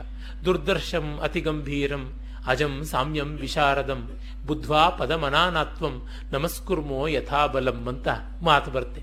ಅದು ಕಾಣಲಾಗದ್ದು, ಬಹಳ ಆಳವಾದದ್ದು, ಅಜ ಹುಟ್ಟದೇ ಇರುವಂಥದ್ದು, ಸಾಮ್ಯ ಸಮವಾಗಿರುವಂಥದ್ದು, ವಿಶಾರದವಾದದ್ದು ಜ್ಞಾನ ಸ್ವರೂಪಿಯೇ ಆದದ್ದು, ಅನಾನಾತ್ವಂ ಒಂದೇ ಆಗಿರುವುದು, ಅನೇಕವಲ್ಲದೇ ಇರುವಂಥದ್ದು, ಅದನ್ನು ತಿಳಿದ ಮೇಲೆ, ಆ ಅನುಭವ ಆದ ಮೇಲೆ ನಾವು ಇದನ್ನು ಮಾಡಿಸಿಕೊಟ್ಟಂಥವರಿಗೆ ಶಕ್ತಿ ಇದ್ದಷ್ಟು ನಮಸ್ಕಾರ ಮಾಡಬಹುದು ಅಂತ. ಯಥಾಬಲಂ. ಬ್ರಹ್ಮಕ್ಕೆ ಯಥಾಬಲ ಅಂತ ಹೇಳೋದೇನಾದ್ರು ಉಂಟೆ? ಬ್ರಹ್ಮ ನಮಸ್ಕಾರ ಮಾಡುವುದೇನಾದ್ರು ಪ್ರತ್ಯೇಕವಾದದ್ದು ಉಂಟೆ ಅಂತಂದರೆ ಆ ಧನ್ಯತೆಯ ಭಾವವನ್ನು ವಾಚ್ಯವಾಗಿ ಹೀಗೆ ತೋರಿಸುವಂಥದ್ದಾಗತ್ತೆ. ಇವೆಲ್ಲ ಕೂಡ ಪರ್ಯಾಯೋಪದೇಶಗಳೇನೆ. ಅದನ್ನು ಬಿಟ್ಟು ಬೇರೆ ದಾರಿ ಇಲ್ಲವಾದ್ದರಿಂದ ಆ ಒಂದು ದಾರಿಯನ್ನು ಹಿಡಿಯಬೇಕಾಗಿದೆ. ಅದೇ ಮಾತನ್ನು ಇಲ್ಲಿ ನಾವು ನೋಡಬೇಕು. ಸ್ವರಾಜ್ಯ ಅಂದರೆ ಸ್ವರಾಟ್ ಅನ್ನುವ ಆತ್ಮದ ಸ್ಥಿತಿ. ಅದಕ್ಕೆ ಸಂಬಂಧಪಟ್ಟದ್ದು ಸ್ವರಾಜ್ಯ. ಅದೇ ಬರುತ್ತಲ್ಲ ಸಾಮ್ರಾಜ್ಯಂ, ಭೌಜ್ಯಂ, ವೈರಾಜ್ಯಂ, ಸ್ವರಾಜ್ಯಂ, ಪಾರಮಾರ್ಥಿಕಂ, ರಾಜ್ಯಂ ಅಂತೆಲ್ಲ. ಈ ಸ್ವರಾಟ್ ಅಂದರೆ ತನ್ನಲ್ಲಿ ತಾನು ಇರುವಂಥದ್ದು, ತನಗೆ ತಾನು ಲಾರ್ಡ್ ಆಗಿರೋದು ಸ್ವಮೇವ ರಾಟ್, ತನಗೆ ತಾನೇ ಯಜಮಾನ, ಇನ್ಯಾರೂ ಅಲ್ಲ. ಅನ್ನುವಂಥ ಸ್ಥಿತಿ ಸ್ವರಾಜ್ಯ ಅಂತ. ಅದರಿಂದಲೇ ಒಂದು ಕಡೆ ಭಗವಾನ್ ಸತ್ಯಸಾಯಿಬಾಬಾ ಅವರು ಹೇಳ್ತಾರೆ, ಸ್ವರಾಜ್ಯಕ್ಕಿಂತ ಸ್ವರಾಜ್ಯ ತುಂಬಾ ದೊಡ್ಡದು. ಸ್ವರಾಜ್ಯ ನಮ್ಮ ದೇಹಕ್ಕೆ ಇಂಡಿಪೆಂಡೆನ್ಸ್ ಅರೆ ಸ್ವರಾಜ್ಯ ಅನ್ನೋದು ನಮ್ಮ ಆತ್ಮದ ಇಂಡಿಪೆಂಡೆನ್ಸ್ ಅನ್ನು ಕುರಿತಾದಂಥದ್ದು ಅಂತ. ಮಹಾ ಸ್ವಪ್ನೆ ಮಾಯಾ ಕೃತ. ಜನಿ ಮೃತ್ಯು ಗಹನೆ ಭ್ರಮಂತಂ ಕ್ಲಿಶ್ಯಂತಂ. ಬಹುತರ ಬಹುಲ ತರ ಬಹುಲತರ ತಾಪೈ ಅನುದಿನಂ. ಅಹಂಕಾರ ವ್ಯಾಘ್ರ ವ್ಯಥಿತಂ ಇಮಂ ಅತ್ಯಂತ ಕೃಪಯಾ ಪ್ರಬೋಧ್ಯ ಪ್ರಸ್ವಾಪಾತ್. ಪರಮಂ ಪರಂ ಅವಿತವಾನ್ ಮಾಮಸಿ ಗುರು. ಅವಿತವಾನ್ ಅಂದ್ರೆ ಕಾಪಾಡಿದ್ದೀಯ. ನನ್ನನ್ನ ಗುರುವೇ, ಈ ಜನ್ಮ, ಜರ, ಮೃತ್ಯು ಅನ್ನುವಂತಹ ಕಾಡಿನಲ್ಲಿ ಇದು ಸ್ವಪ್ನ ಸದೃಶವಾದ ಕಾಡು. ಈ ಮಹಾಮೋಹದ ಕಾಡು. ಇದರೊಳಗೆ ನಾನು ಓಡಾಡಿ, ಒದ್ದಾಡಿ, ಬಿದ್ದು, ಎದ್ದು ತುಂಬ ಕಷ್ಟಪಡ್ತಾ ಇದ್ದೆ. ಅಂಥ ನನ್ನನ್ನು ಅಹಂಕಾರ ಅನ್ನುವಂತಹ ಹುಲಿ ಅಟ್ಟಿಸಿಕೊಂಡು ಒದ್ದಾಡಿಸ್ತಿತ್ತು. ಈ ಹೊತ್ತು ಅಹಂಕಾರ ಇಲ್ಲದಂತೆ. ಈ ಸಂಸಾರ ಅಂದರೆ ಜಗತ್ತು ಅನ್ನುವ ಸ್ವಪ್ನ ಇಲ್ಲದಂತೆ ನೀನು ಮಾಡಿದ್ದೀಯೇ ಅಂತ ಹೇಳ್ಬಿಟ್ಟಿದ್ರು ಗುರುವಿಗೆ ವಂದನೆ ಸಲ್ಲಿಸ್ತಾನೆ. ಇದು ಮತ್ತೆ ಆರೋಪಿತವಾದದ್ದೇನೆ. ಲೋಕದ ಪಾಠಕ್ಕಾಗಿ ಇರುವಂಥದ್ದು. ಮತ್ತೆ ಇನ್ನೊಂದು, ವೇದಾಂತದ ಅಭ್ಯಾಸದಿಂದ ನಮಗೆ ಪೂರ್ಣ ಫಲ ಸಿಗಲಿಲ್ಲ ಅಂದರೆ ಫಲ ಇಲ್ಲವೇ? ಅನೇಕರಿಗೆ ಇರಬಹುದಾದ ಪ್ರಶ್ನೆ ಇದು. ನಮಗೆ ಅದು ಬಂತು ಅಂದರೆ ಬಂತು, ಇಲ್ಲ ಅಂದರೆ ಇಲ್ಲ. ಆ ರೀತಿಯಾದಂಥದ್ದು ಎಸ್ ನೋ ಅನ್ನುವಂಥ ಎಕ್ಸಾಮಿನೇಷನ್ನ ಅಲ್ಲ. ಇದಕ್ಕೆ ಜ್ಞಾನಿಯಾದ, ಜೀವನ್ಮುಕ್ತನಾದ ಕೃಷ್ಣನ ಮಾತು ಪ್ರಮಾಣ. ಮತ್ತು ನಮ್ಮಗಳ ಅನುಭವವೂ ಪ್ರಮಾಣ. ನಹಿ ಕಲ್ಯಾಣ ಕಶ್ಚಿತ್ ದುರ್ಗತಿಂ ತಾತ ಗಚ್ಚತಿ ಅನ್ನುವ ಮಾತು ಹೇಳ್ತಾನೆ. ಒಳ್ಳೇದು ಮಾಡೋವನಿಗೆ ಖಂಡಿತವಾಗಿ ಕೆಡುಕಿಲ್ಲ ಅಂತ. ಎಷ್ಟು ಮಾಡಿದರೆ ಅಷ್ಟು. ಡಿ ವಿ ಜಿಯವರ ಮಾತಿದೆ, ಎಷ್ಟಾದರಷ್ಟು ಸರಿ ಮಂಕುತಿಮ್ಮ ಅಂತ. ನಮಗೆ ನೆನ್ನೆಗಿಂತ ಈ ಹೊತ್ತು ಹೆಚ್ಚಿನ ಮನಃಶಾಂತಿ ಬಂದಿದೆ. ಹೆಚ್ಚಿನ ವಸ್ತುಜಾಲದ ಮೇಲೆ ಮೋಹ ಕಡಿಮೆ ಆಗಿದೆ ಅಂದರೆ ಅಷ್ಟರ ಮಟ್ಟಿಗೆ ನೆಮ್ಮದಿ ಸಿಕ್ಕಿಯೇ ಸಿಕ್ಕಿದೆ. ಇದು ನಿಜವಾಗಿ ಆಗ್ತಾ ಇರುವಂಥದ್ದು. ನನ್ನ ಅನುಭವವನ್ನೇ ನಾನು ತೆಗೆದುಕೊಂಡು ಹೇಳ್ತಾ ಇದ್ದೀನಿ. ನನಗೆ ಈಗ ಒಂದು ಹತ್ತು ವರ್ಷದ ಕೆಳಗೆ, ಇಪ್ಪತ್ತು ವರ್ಷದ ಕೆಳಗೆ ಯಾವ ಮಟ್ಟಕ್ಕೆ ಶೋಕ ಮೋಹಗಳು ಕಾಡ್ತಾ ಇದ್ದೀವೋ ಈ ಕಾಲದಲ್ಲಿ ಅವು ಕಾಡ್ತಾ ಇಲ್ಲ. ಅದು ನಮಗೆ ಗೊತ್ತಾದಾಗ ಖಂಡಿತ ಇದು ವೇದಾಂತದ ಪ್ರಭಾವ ಅಂತ ಗೊತ್ತಾಯಿತು. ಅಂದರೆ ಏನು? ಮನನವಾಗಿ ನಿಧಿಧ್ಯಾಸನದ ಪ್ರಯತ್ನ ಅಂತ. ಶ್ರವಣದಿಂದ ಒಂದಷ್ಟು, ಮನನದಿಂದ ಒಂದಷ್ಟು ನಿಧಿಧ್ಯಾಸನದಿಂದ ಪರಿಪೂರ್ಣ ಆಗುತ್ತೆ. ಒಂದೊಂದು ಹಂತದಲ್ಲಿ ಇಷ್ಟಿಷ್ಟು ಆಗುತ್ತಾ ಬರುತ್ತೆ. ಅದಕ್ಕೆ ನಾವು ರೆಸ್ಪಾಂಡ್ ಮಾಡಿದಷ್ಟು ಅದು ಒಳ್ಳೆಯ ಪ್ರಯೋಜನವನ್ನು ಕೊಡುತ್ತೆ. ನನ್ನಲ್ಲಿ ಒಂದು ಮಟ್ಟದ ಶಾಂತಿಯನ್ನು ಖಂಡಿತ ಆ ಲೋಕಾನುಭವ ಕೊಟ್ಟೇ ಕೊಡುತ್ತೆ. ಹಾಗೆ ಕೊಡದೇ ಇದ್ದರೆ ನನಗಾಗಿರುವುದು ನಿಜವಾದ ಸಂಸ್ಕಾರ ಅಲ್ಲ ಅಂತ. ಪ್ರತಿ ಸಂಸ್ಕಾರಕ್ಕೂ ಅದರದಷ್ಟು ಫಲ ಇದ್ದೇ ಇರುತ್ತೆ. ಶಂಕರಾಚಾರ್ಯರು ಇದನ್ನು ಬಹಳ ಖಂಡ ತುಂಡವಾಗಿ ಹೇಳ್ತಾರೆ. ಆ ಮಾತನ್ನೇ ನೋಡಬಹುದು. ಮೀಮಾಂಸಕರೆಲ್ಲ ಇವೆಲ್ಲ ಒಂದು ರೀತಿ ಕರ್ಮವೇ ಆಗುತ್ತೆ. ವೇದಾಂತದ ಶ್ರವಣ ಇತ್ಯಾದಿ ಕೂಡ ಪೂರ್ಣವಾದಂಥ ಅನುಭವದ ದೃಷ್ಟಿಯಿಂದ ಅಲ್ಲದೆ ಇದ್ದಾಗ ಅದು ಕರ್ಮಗಳೇ ಅಂತ ಆಗಿ ಹೋಗುತ್ತವೆ ಆ ಒಂದು ಸ್ಥಿತಿಯಲ್ಲಿ ಅವರು ಹೇಳ್ತಾರೆ ಅದಕ್ಕೆ ಅದರದಾದಂಥ ಪ್ರಯೋಜನ ಇದ್ದೇ ಇದೆ ಎನ್ನುವಂಥದ್ದು. ಆ ಮಾತನ್ನು ಆಚಾರ್ಯರ ರೀತಿಯಿಂದಲೇ ಮಾತುಗಳಿಂದಲೇ ನಾವು ನೋಡ್ಬಿಡ್ಬೋದು. ಹಾಗೆ ಕಂಡಾಗಲೇ ನಮಗೆ ಗೊತ್ತಾಗುತ್ತೆ, ಆ ವಿಷಯದ ಬಗ್ಗೆ ನಂಬಿಕೆ ಕೂಡ ಉಂಟಾಗುತ್ತೆ. ಆ ನಂಬಿಕೆ ನಮಗೆ ಬಹಳ ದೊಡ್ಡ ಬೆಲೆಬಾಳುವಂಥ ಸತ್ವವಾಗಿ ನಮ್ಮನ್ನು ಕಾಪಾಡೋದ್ರೊಳಗೆ ಯಾವ ಸಂದೇಹವೂ ಇಲ್ಲ. ಮೀಮಾಂಸಕರು ಏನು ಹೇಳ್ತಾರೆ? ಕರ್ಮಗಳನ್ನ ಮಾಡದೇ ಇದ್ದರೆ ಪಾತಕ ಬರುತ್ತೆ ಹೊರತು ಕರ್ಮಗಳನ್ನು ಮಾಡುವುದರಿಂದ ಏನು ಸ್ಪೆಷಲ್ ಆದಂಥ ಕನ್ಸಿಡರೇಷನ್ ಅನ್ನೋದು ಸಿಗುವುದಿಲ್ಲ ಅಂತ ಹೇಳ್ಬಿಟ್ಟಿದ್ವಿ ಇವರು ಹೇಳಲ್ಲ. ಹಾಗಲ್ಲ, ಖಂಡಿತವಾಗಿ ಕರ್ಮಗಳಿಂದ ಆಗುವಂಥದ್ದಷ್ಟು ಆಗಿಯೇ ಆಗತ್ತೆ. ಅದು ಕೊಟ್ಟೇ ಕೊಡುತ್ತೆ. ಅದನ್ನು ನಾವು ಪ್ರತ್ಯೇಕವಾಗಿ ತಳ್ಳಿ ಹಾಕೋದಕ್ಕೆ ಸಾಧ್ಯ ಇಲ್ಲ ಅನ್ನುವಂಥ ಒಂದು ಮಾತು ಬರುತ್ತೆ. ಆ ಮಾತಿಗೆ ನಾನು ಹುಡುಕಾಡ್ತಿದ್ದೀನಿ. ಅಲ್ಲಿ ಆಚಾರ್ಯರ ಮಾತನ್ನೇ ಹೇಳಿದ್ರೆ ಒಂದು ಶಕ್ತಿ ಇರುತ್ತೆ ಅಂತ ಅಷ್ಟೇನೆ ನನ್ನ ವಿಶೇಷ. ಇನ್ನೇನಿಲ್ಲ. ನಮ್ಮ ಮಾತುಗಳು ಬಿದ್ದು ಹೋಗ್ಬಿಡ್ಬೋದು. ಆದರೆ ಆಚಾರ್ಯರು ಅಂದರೆ ಜ್ಞಾನಿಗಳಾದಂಥವರ ಮಾತಿಗೆ ಒಂದು ಪುಷ್ಟಿ ಇರುತ್ತೆ. ನಿತ್ಯಸ್ಯ ಚ ಕರ್ಮಣೋ ವೇದ ಪ್ರಮಾಣ ಬೋಧ್ಯತ್ವಾತ್ ಫಲೇನ ಭವಿತವ್ಯಂ ಅನ್ಯಥಾ ವೇದಸ್ಯ ಅನರ್ಥಕ್ಯ ಪ್ರಸಂಗ ಅಂತ ಹೇಳ್ತಾರೆ. ನಿತ್ಯ ಕರ್ಮ ಯಾವುದೇ ಒಂದು ಸತ್ಕರ್ಮ ತನ್ನದಾದ ಪ್ರಯೋಜನವನ್ನು ಕೊಡುತ್ತೆ. ಶ್ರವಣವೂ ಒಂದು ಕರ್ಮ ಅಂತ ತಗೊಳ್ಬಹುದು. ಯಾಕೆಂದ್ರೆ ಜ್ಞಾನವಾಗದೇ ಇರೋದ್ರಿಂದ. ಮತ್ತೆ ಮನನವೂ ಒಂದು ಕರ್ಮವೇ. ಇವುಗಳೆಲ್ಲಕ್ಕೂ ಕೂಡ ಫಲ ಇದ್ದೇ ಇರುತ್ತೆ. ಇಲ್ಲವಾದರೆ ವೇದವೇ ಅನರ್ಥವಾಗಿ ಬಿಡುತ್ತೆ ಅಂತ. ಅದು ಮಾತ್ರವಲ್ಲ, ನಮಗೆ ವೇದಾಂತಕ್ಕೆ ಬೇಕಾದ ಅಧಿಕಾರ ಏನು? ಸಾಧನ ಚತುಷ್ಟಯ. ನಮಗೆ ವೇದಾಂತ ಜ್ಞಾನ ಸಿದ್ಧಿಸದೇ ಇದ್ರೂ ಸಾಧನ ಚತುಷ್ಟಯ ಸಿದ್ಧಿಸಿದರೆ ಎಷ್ಟೋ ಸಮಾಧಾನ ಆಗುತ್ತಲ್ಲ. ಶಮ ಉಂಟಾಯಿತು, ದಮ ಉಂಟಾಯಿತು, ಉಪರತಿ ಉಂಟಾಯಿತು, ತಿತಿಕ್ಷ ಉಂಟಾಯಿತು ಸಮಾಧಾನ ಉಂಟಾಯಿತು ಅಂತಂದರೆ ಸಾಧನ ಆ, ಶಮದಮಾದಿ ಷಟ್ಕದಲ್ಲಿ ಎಷ್ಟು ಲಾಭವಾಯಿತು. ನಿತ್ಯಾನಿತ್ಯ ವಿವೇಕ ಏನು ಬಂತು? ತುಂಬ ಪ್ರಯೋಜನವಾದದ್ದೇ ಆಯಿತು. ನಾವು ನೂರಕ್ಕೆ ತೊಂಬತ್ತು ಮಾರ್ಕ್ಸ್ ಪಡ್ಕೊಂಡ್ವಿ ಅಂತಂದರೆ ಆ ತೊಂಬತ್ತು ಮಾರ್ಕ್ಸ್ಗೆ ಬೆಲೆ ಇದ್ದೇ ಇರುತ್ತಲ್ಲ. ಹತ್ತು ಮಾರ್ಕ್ಸ್ ಬಂದು ಬರಲಿಲ್ಲ. ಸೆಂಟ್ ಪರ್ಸೆಂಟ್ ಆಗಲಿಲ್ಲ. ಆದರೆ ಇದಕ್ಕೆ ಅದರದೇ ಆದ ಬೆಲೆ ಇದ್ದೇ ಇರುತ್ತೆ. ಅದನ್ನು ಡಿ ವಿ ಜಿಯವರು ಬಹಳ ಚೆನ್ನಾಗಿ ಹೇಳಿದ್ದಾರೆ. ಜಟ್ಟಿ ಕಾಳಗದಲ್ಲಿ ಸೋತೊಡೆಯನಾಯ್ತು, ಈಗ ಪಟ್ಟು ವರಸೆಗಳೆಲ್ಲ ವಿಫಲವೆನ್ನುವಯ ಮುಟ್ಟಿನೋಡವನ ಮೈಕಟ್ಟು ಕಬ್ಬಿಣಗಟ್ಟಿ, ಗಟ್ಟಿತನ ಗರಡಿ ಫಲ ಮಂಕುತಿಮ್ಮ ಅಂತ ಹಾಗಾಗಿ ನಷ್ಟತ್ವದ ಭಯ ಇಲ್ಲವೇ ಇಲ್ಲ ಅನ್ನೋದನ್ನು ನಾವು ಗಮನಿಸಬೇಕಾಗುತ್ತೆ. ಅದರಿಂದ ನೀನು ನನ್ನನ್ನು ಈ ಮೋಹಾಂಧಕಾರದಿಂದ ಎಚ್ಚರಿಸಿ ತುಂಬ ದೊಡ್ಡ ಪ್ರಯೋಜನವನ್ನು ಉಂಟು ಮಾಡಿದ್ದೀಯಾ ಅಂತ ಹೇಳಿದಾಗ ಇದೇ ಆಗುತ್ತೆ. ಮತ್ತೆ ಇನ್ನೊಂದು ಹೇಳ್ತಾರೆ, ತಸ್ಮಾದ್ ಯಜ್ಞಾದೀನಿ ಶಮದಮಾದೀನಿ ಚ ಯಥಾಶ್ರಮಂ ಸರ್ವಾಣ್ಯವಾಶ್ರಮಾಣಿ ಕರ್ಮಾಣಿ ವಿದ್ಯೋತ್ಪತ್ತೌ ಅಪೇಕ್ಷಿತವ್ಯಾನಿ. ಹಾಗಾಗಿ ಯಜ್ಞ ಮೊದಲಾದಂಥ ವೈದಿಕ ಕರ್ಮಗಳು, ಶಮದಮಾದಿ ಸಾಧನಗಳು, ಮತ್ತೆ ಲೌಕಿಕವಾದ ಇಷ್ಟು ಪೂರ್ತ ಕರ್ಮಗಳು ಯಾವುದಿವೆ, ಆಯಾ ಆಶ್ರಮಾನುಗುಣವಾಗಿ ಅವುಗಳನ್ನು ಮಾಡಲೇಬೇಕಾಗುತ್ತೆ. ಯಾಕೆ? ಮಾಡುವುದರಿಂದ ನಮಗೆ ಒಂದು ಮನಸ್ಪಾಕ ಬರುತ್ತೆ, ಸಮಾಧಾನ ಉಂಟಾಗುತ್ತೆ ಅಂತ. ಇದು ನಮಗೆ ಎಟುಕ್ತಾ ಇರುವಂಥದ್ದು. ಅದನ್ನು ಮಾಡಲೇಬೇಕು. ನಮಗೆ ಅದರಲ್ಲಿ ಮಾಡ್ತಾ ಇದ್ದಾಗ ಸಮಾಧಾನ ಸಿಗಲಿಲ್ಲ ಅಂದ್ರೆ ಬೇರೊಂದು ಮಾಡಬೇಕಾಗತ್ತೆ. ಏನನ್ನೂ ಮಾಡದೆ ಇರ್ತೀನಿ ಅಂತ ಅನ್ನುವುದು ನಾನು ಇರುವುದಲ್ಲ, ಅದಾಗಿ ಆಗಬೇಕಾದದ್ದು. ಅದು ಆಗುವವರೆಗೆ ಏನು ಬೇಕೋ ಅದು. ಮತ್ತೆ ಮತ್ತೆ ಹೇಳ್ತಾರೆ ಶಾಸ್ತ್ರದಲ್ಲಿ, ಶಂಕರರ ಉಪದೇಶ ಶಾಸ್ತ್ರ ಇಲ್ಲೂ ಬರುತ್ತೆ. ಗುರುವಾದವನು ಏನೆಂದ ಮಾಡಬಲ್ಲ ಅಂದರೆ ಜ್ಞಾನಕ್ಕಿರುವ ಪ್ರತಿಬಂಧಕಗಳನ್ನು ತೊಲಗಿಸಬಲ್ಲ ಅಷ್ಟೇನೆ ಅಂತ. ಹಾಗಾಗಿ ಪ್ರತಿಬಂಧಕಗಳನ್ನು ತೊಲಗಿಸುವ ಕೆಲಸವೇ ಹೊರತುನುವೆ, ಅವನು ಯಾವುದನ್ನೋ ತಂದು ಹೇರೋದಕ್ಕೆ ಸಾಧ್ಯ ಇಲ್ಲ. ಎಲ್ಲ ಬಿಟ್ಟಿರೋದಕ್ಕೆ ಗುರು ಹೇಳಿಕೊಡೋದಕ್ಕೆ ಸಾಧ್ಯ ಇಲ್ಲ. ಬಿಟ್ಟಿರುವುದನ್ನ ಆತ ಬದುಕಿನಲ್ಲಿ ತೋರಿಸ್ತಾ ನಮಗೆ ಮಾಡಬಲ್ಲ. ಹಾಗಾಗಿ ಎರಡು ಚಾನ್ಸಸ್ ಅನ್ನು ಹೇಳ್ತಾರೆ ಶಾಸ್ತ್ರಕಾರರು. ಒಂದು, ಕ್ರಮವಾಗಿ ಬಿಡುವಂಥದ್ದು. ಇನ್ನೊಂದು, ಒಂದೇ ಬಾರಿಗೆ ಸಹಸ ಆಗುವಂಥದ್ದು ಅಂತ. ಕೆಲವ್ರಿಗೆ ಹಾಗಾಗುತ್ತೆ, ಕೆಲವ್ರಿಗೆ ಹೀಗಾಗುತ್ತೆ. ಕೆಲವರು ಒಮ್ಮೆ ಕೇಳಿದ ತಕ್ಷಣ ಜ್ಞಾಪಕ ಇಟ್ಕೊಂಡು ಬಿಡ್ತಾರೆ ಇನ್ನು ಕೆಲವ್ರಿಗೆ ಒಂದು ಹತ್ತು ಸರ್ತಿ ಕೇಳಬೇಕಾಗತ್ತೆ. ಯಾವುದು ಸರಿ ಆದದ್ದೇ ಸರಿ, ಆಗದೇ ಇದ್ದದ್ದು ಸರಿಯಲ್ಲ ಅಷ್ಟೇ ಒಂದು ಜ್ಞಾಪಕದ ಬಗ್ಗೆ ಹೇಳ್ತಾ ಬಹಳ ಚೆನ್ನಾಗಿ ಒಬ್ಬಾತ ಹೇಳ್ತಾನೆ without any method if you can remember then that is the best method and that is your method ಅಂತ. ಹಾಗಾಗಿ ವೇದಾಂತದಲ್ಲಿ ಡೆಮಾಕ್ರಸಿ ಇಲ್ಲ. ಎಲ್ಲರಿಗೂ ಒಂದೊಂದು ದಾರಿ ಮೆಜಾರಿಟಿ ಎನ್ನುವಂಥದ್ದು ವೇದಾಂತದಲ್ಲಿ ಕಾಡುವುದೇ ಇಲ್ಲ. ಆಗ ಗುರು ಉಪಸಂಹಾರದ ಮಾತುಗಳನ್ನು ಹೇಳ್ತಾನೆ, ಬಹಳ ಸಂತೋಷವಪ್ಪ ನಿನಗೆ ಈ ರೀತಿಯಾದಂಥ ಸ್ಥಿತಿ ಬಂದಿದ್ದು ತುಂಬ ನನಗೂ ಸಂತೋಷ ಉಂಟಾಯಿತು. ಇದು ಮತ್ತೆ ಒಂದು ನಾಟಕದಂತೆಯೇ.